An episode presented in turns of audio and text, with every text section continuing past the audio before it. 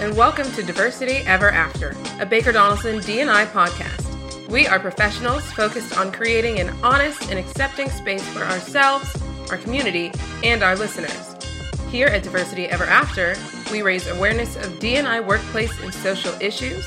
We advocate for increased representation and inclusion, and we navigate uncomfortable but necessary conversations.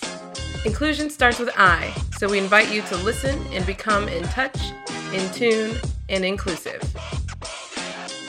Hi, everyone. Welcome to another episode of Diversity Ever After. I am Nakimuli Davis Primer, and I will be your host for this episode. I am a shareholder in Baker Donelson's Jackson, Mississippi office who focuses on partnering with clients to create respectful, diverse, and inclusive workplaces that comply with federal, state, and local laws. I'm so excited about our guest host today, Paula Edgar.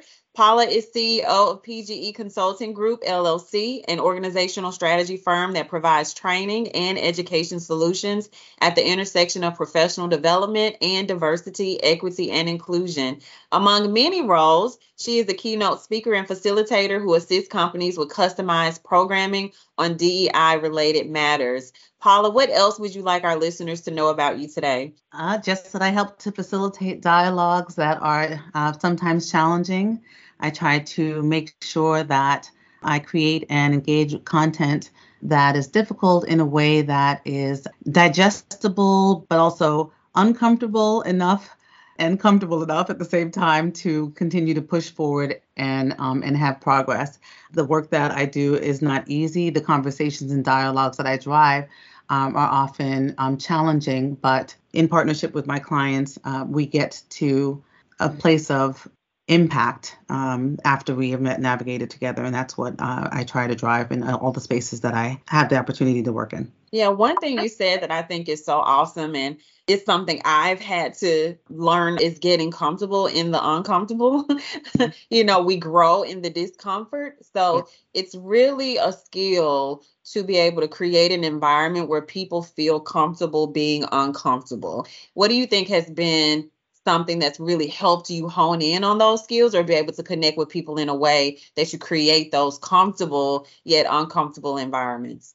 It's a good question. I um, studied anthropology in undergrad, and I, I always say that beyond uh, studying law, studying anthropology has helped me to understand um, people and culture and that connection between people and culture and trying to move the needle within the legal profession um, has been um, pivotal for my career because essentially all, all we are, right, and navigating all of this is people doing the work that we do. And at our core, we don't like change. We need it, but we don't like it. And mm. so, and so understanding that uh, that I should expect resistance in some of the work that I do, understanding that it takes a bit of a charm offensive to help people to navigate going to next steps and moving to to new and different places just means that I, I have to be strategic about all of the work that I do and have people understand not just the heart of the why, but but all of the different facets of why they should be pushing forward with me to get uncomfortable. Yeah, I love that. I love the change piece because mm-hmm. I was just having a conversation with a friend the other day. Like, you know, I'm getting more comfortable with change. It's not my natural um, willingness to just change. But like you said, naturally we are a little averse to change, but it's so good for us. It allows us to get to that next level and understanding the why I have found is so critically important. Like why this change? Why now? And having those conversations to make people more enlightened helps so much when you're talking about DEI topics. And so I'm so glad to hear you say that because I do think it's important. And we could have a whole conversation just about that. But let me turn us around you recently did a presentation for our firm on sponsorships. I wanted to have this conversation with you today about this topic to help our listeners see why it's so important, understand what are some things they can do if they are a sponsor or if they are being sponsored, because it's truly a game changer in a professional career for anyone. So let's start with the basics. What is a sponsor? Well, I think that in order to um, to level set I want to talk about what a mentor is first. Uh, because yeah. People are much more familiar with the term mentoring um, than sponsorship because I think it's come into the the sort of landscape a lot more in the maybe the last 10 years, but it really wasn't in nomenclature prior to that. So to to level set, a mentor is somebody who is experienced, trusted advisor who is really helping um, somebody who is less experienced uh, with guidance and support and, and encouragement. They're helping to develop skills. They're they're helping. I always say that mentors help you to avoid landmines, usually because they have hit them before, right? So they know they're ahead of the path that you are currently on, and they're helping you to not make some of the same mistakes and to really think through some of the path that you want to be on and the goals that you have. Mentors have more insight into the nitty gritty um, not just the sort of shiny part of, of your career, and um, and you use them to kind of reflect and to pivot when need be. And so they're much more of an intimate um, relationship when done properly. Conversely, a sponsor is somebody who is an influential, usually more experienced person who is using their influence, their sphere of influence, their network, their connections, their resources to um, provide you with a benefit, to advocate for you, and to support your career.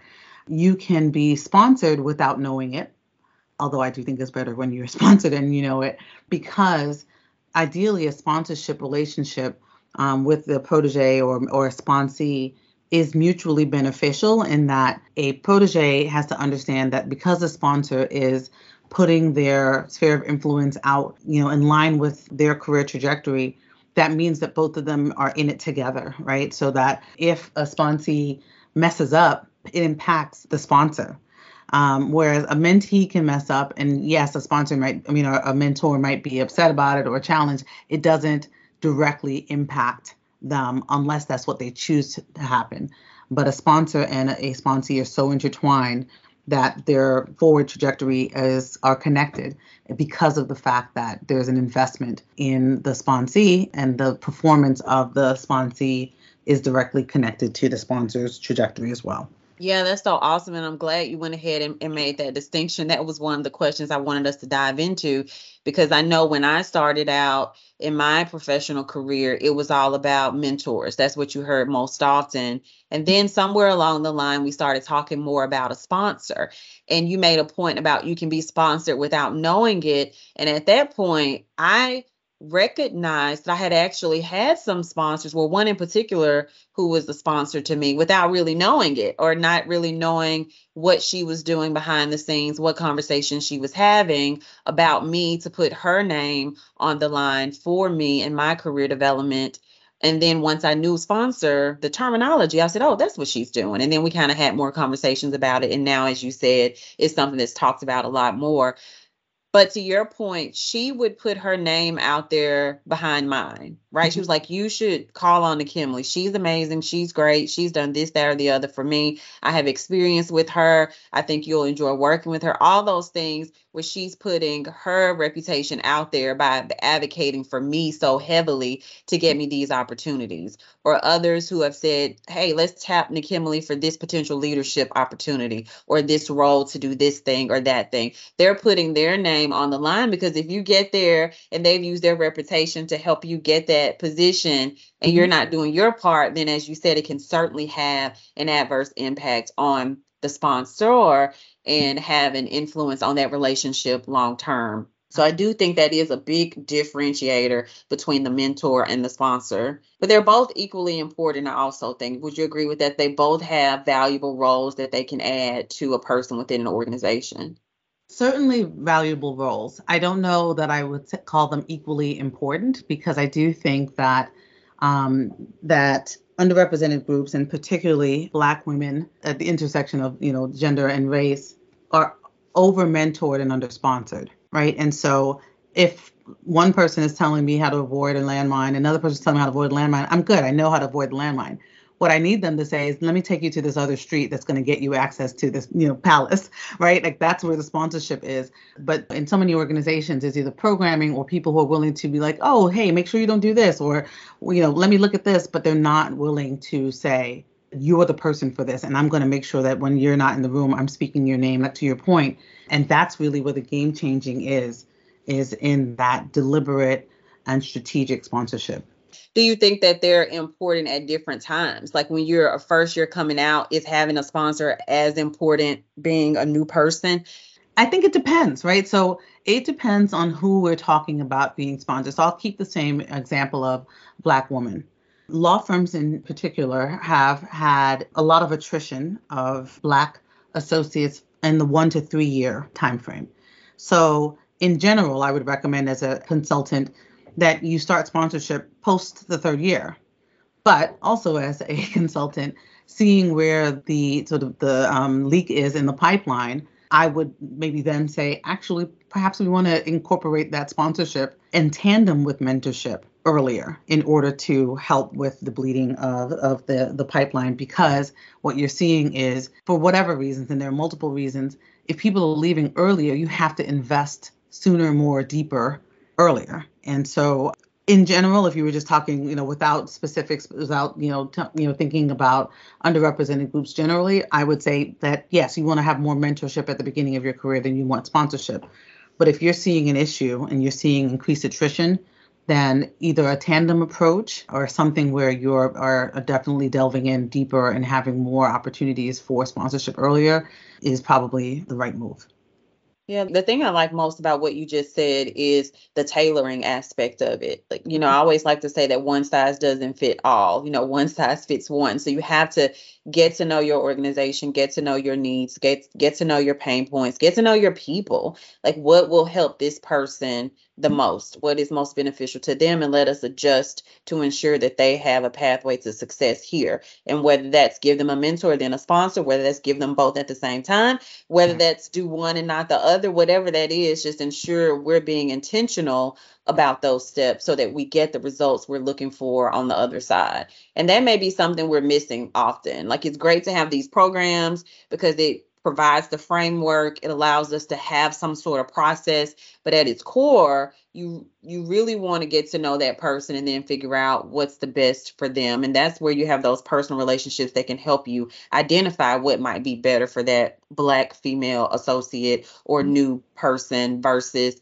you know a, a black male or versus um, hispanic male or female whoever the person is just kind of get to know them a little bit more so that you can give them the tools they need to succeed Yes, get to know individuals, but also think about the firm goals and think about industry trends all at the same time, right? Mm-hmm. Things that, those are all things that should be um, helping to create your strategy.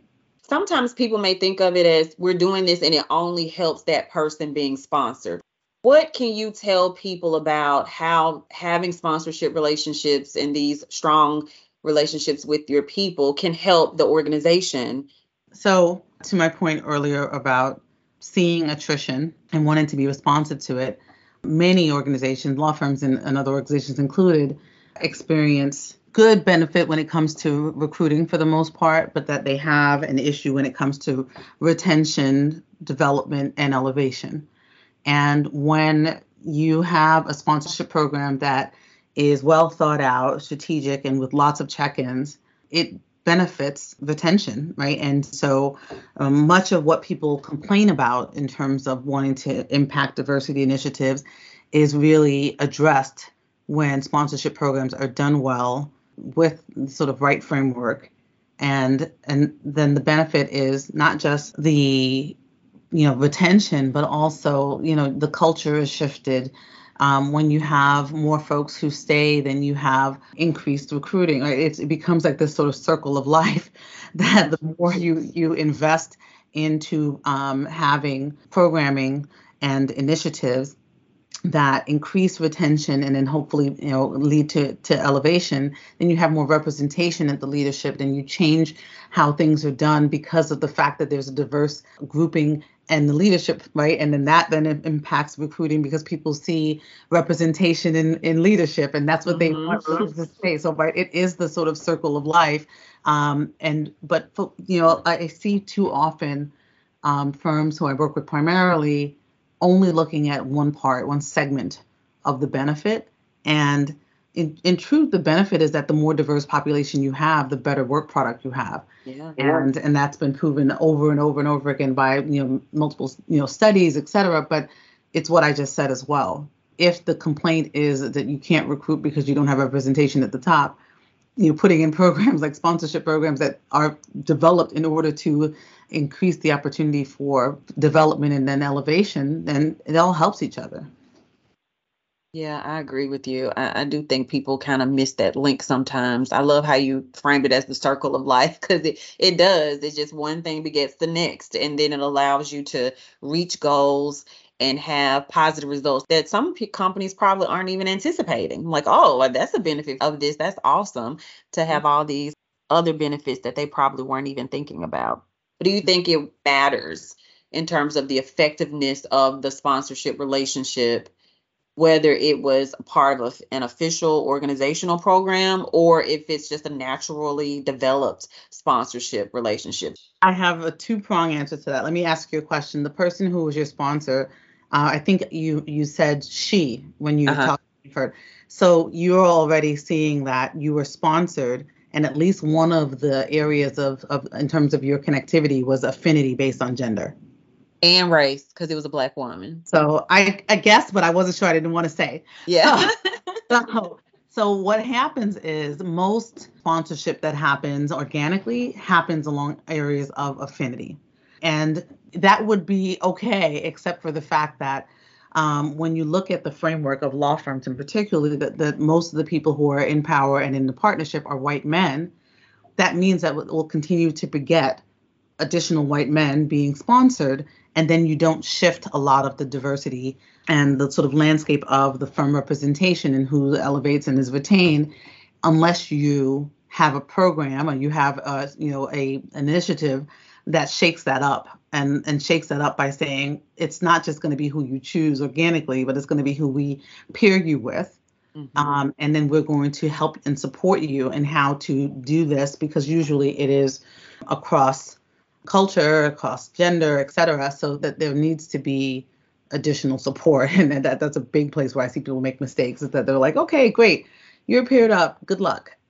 and um, right, and then that doesn't work because similar to other ways in which why people don't connect uh, organically without support, w- without the sponsorship piece, there there needs to be sort of a, a help that happens there.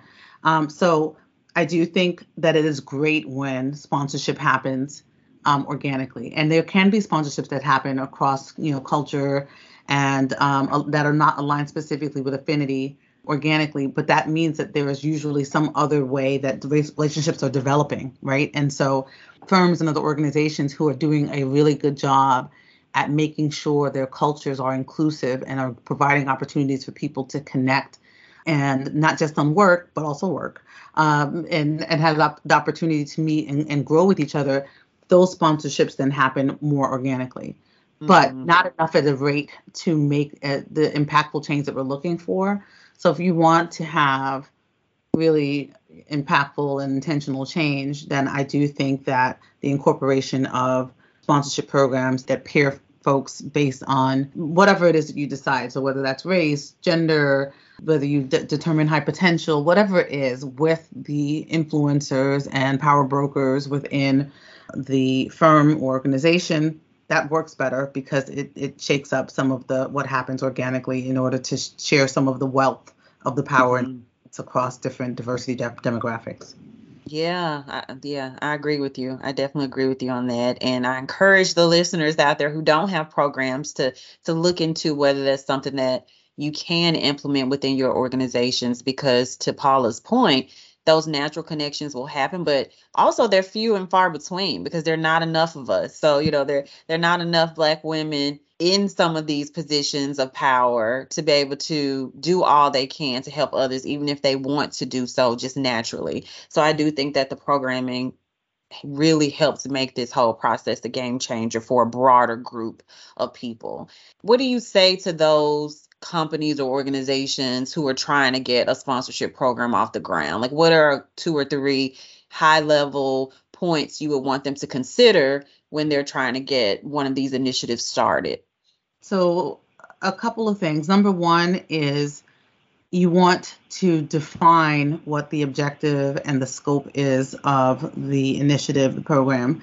Um, that means who the participants are going to be, the time frame, the guideline, what the intended outcomes are, what success looks like. For example, you know, there are some folks who only determine success is, is if the participants become partners. And that doesn't make any sense because not everybody wants to be a partner.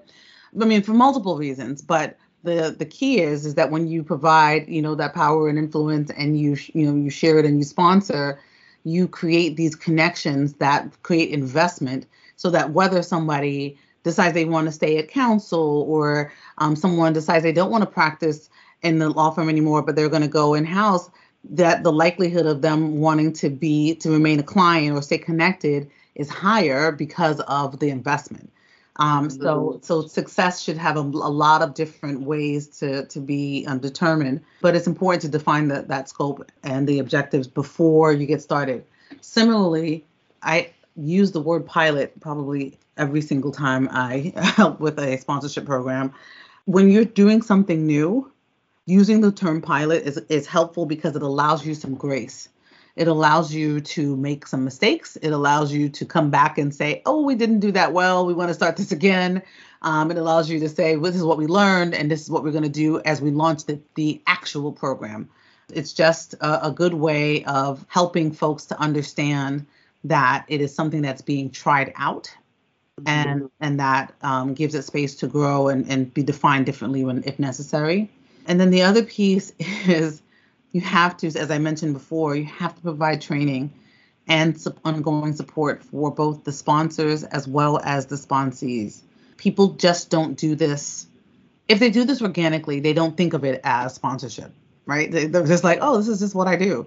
And so being able to define some of the, the sponsorship actions, being able to talk about what is requested and required of a sponsee in terms of their accountability as well, are important conversations to have and to remind people of and then also to check in because not you know life happens. And we know this because of it. We've been through a global pandemic. We know this because we are you know human beings.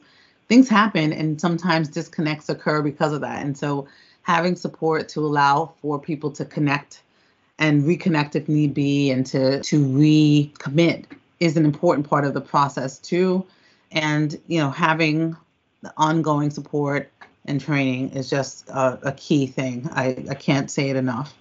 Uh, and then I guess finally, it's it's making sure you're tracking outcomes, right? What you know, whether that's how many times folks are meeting or you know different developmental benchmarks that the sponsee might be meeting or opportunities that they have.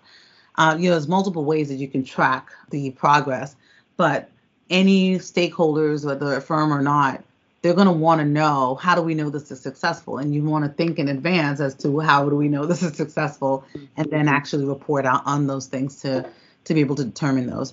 But deciding all of that in advance is important not iterating and figuring it out as you're going. That's not people often leave the gate before they think about what race they're going to run that is a great list, I believe, for anyone getting started to think of those things. One of the things you mentioned that really resonates with me just because of the work I do is the training piece. I think it's so important to give people the tools they need to succeed in these roles because as you stated, some people are doing these things and they don't consider it sponsorship. So they don't really see how it's easily transferable and it's not really asking them to do much more than they're already probably doing for some people mm-hmm. because sometimes when people think oh this is just an extra thing you know an extra administrative duty that they're putting on my plate that can be disheartening to some. But once you make it plain like hey this is really what we're asking for and i'm sure you're doing some of these things already. We want to give you opportunities to connect so you feel like you know each other and it feels more organic even though it is part of a formal program. And we're mm. just gonna, you know, if you have questions, we're gonna be here as a resource for you. I think that's so important. And I don't know if you mm. have any tips you can give to a sponsor who's interested in sponsoring someone and doesn't know where to start, or a sponsee who wants to be sponsored and doesn't know who to ask or what to do if their company doesn't have a program. But if you have any uh, final thoughts on that, I think that would be a great way for us to kind of end our conversation today. Sure. For sponsors who are interested in sponsoring, um, and there's no program, figure out who you want to sponsor and start to build relationship with them. And then as you are thinking about like how can I be most impactful, think what would I do if this person was, you know, really important to me? What would I do if I love this person? And it sounds sort of like, oh, but it really is. You know, I, I always think to myself, I when I'm sponsoring somebody, I, I'm doing for them what I would do for my child. I'm doing for them what I would do for somebody who was related to me, who I liked, right? And mm-hmm. and that makes it an easy thing. What you know, gonna yes, I want you to come to this event with me. Of course, I'm going to say your name. All of those things that, to your point, don't seem like you know something that sponsorship when it happens organically, but it is. And then for people who are looking to be sponsored, you start with excellent work. You have to provide the baseline for someone to to even identify you as somebody to to be sponsored and at a minimum it is striving towards excellence not perfection but excellence so that they don't feel challenged by aligning their own sphere of influence and their own trajectory with yours because they know that you're at least committed to that excellence and you know communicating and being clear about your goals. Like once you've built relationships with folks, you know, I, am a big fan of identifying who the influencers are and making sure they know who you are. And then once you build those relationships, you know, to share your goals. Because again, as I mentioned, sponsorship doesn't always happen by somebody saying, okay, now you are my sponsee, let us go off into the mm-hmm. sunset.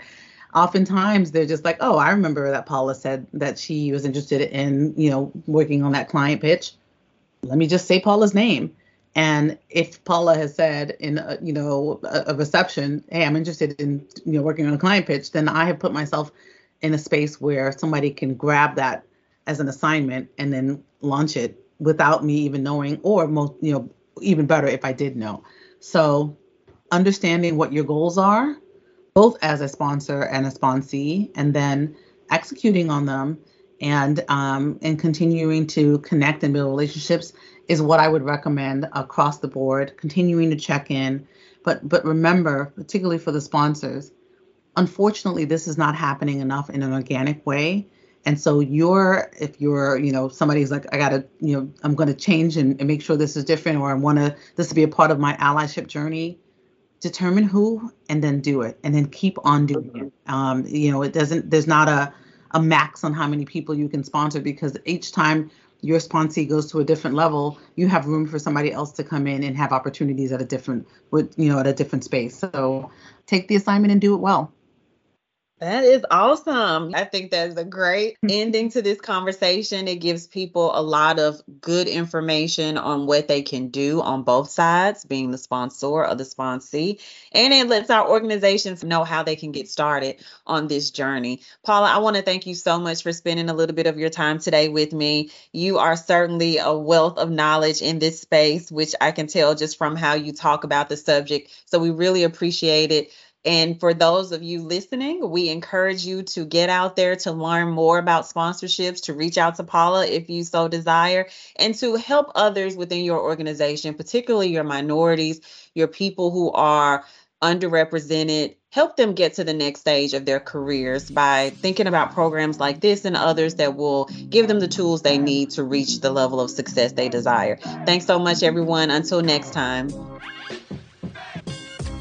Thank you for listening to Diversity Ever After, a Baker Donelson D&I podcast. We hope that this conversation has made you feel more seen, valued, and empowered to become in touch, in tune, and inclusive in your day-to-day interactions. Remember that inclusion starts with I. Until next time, please like, comment, and share this episode.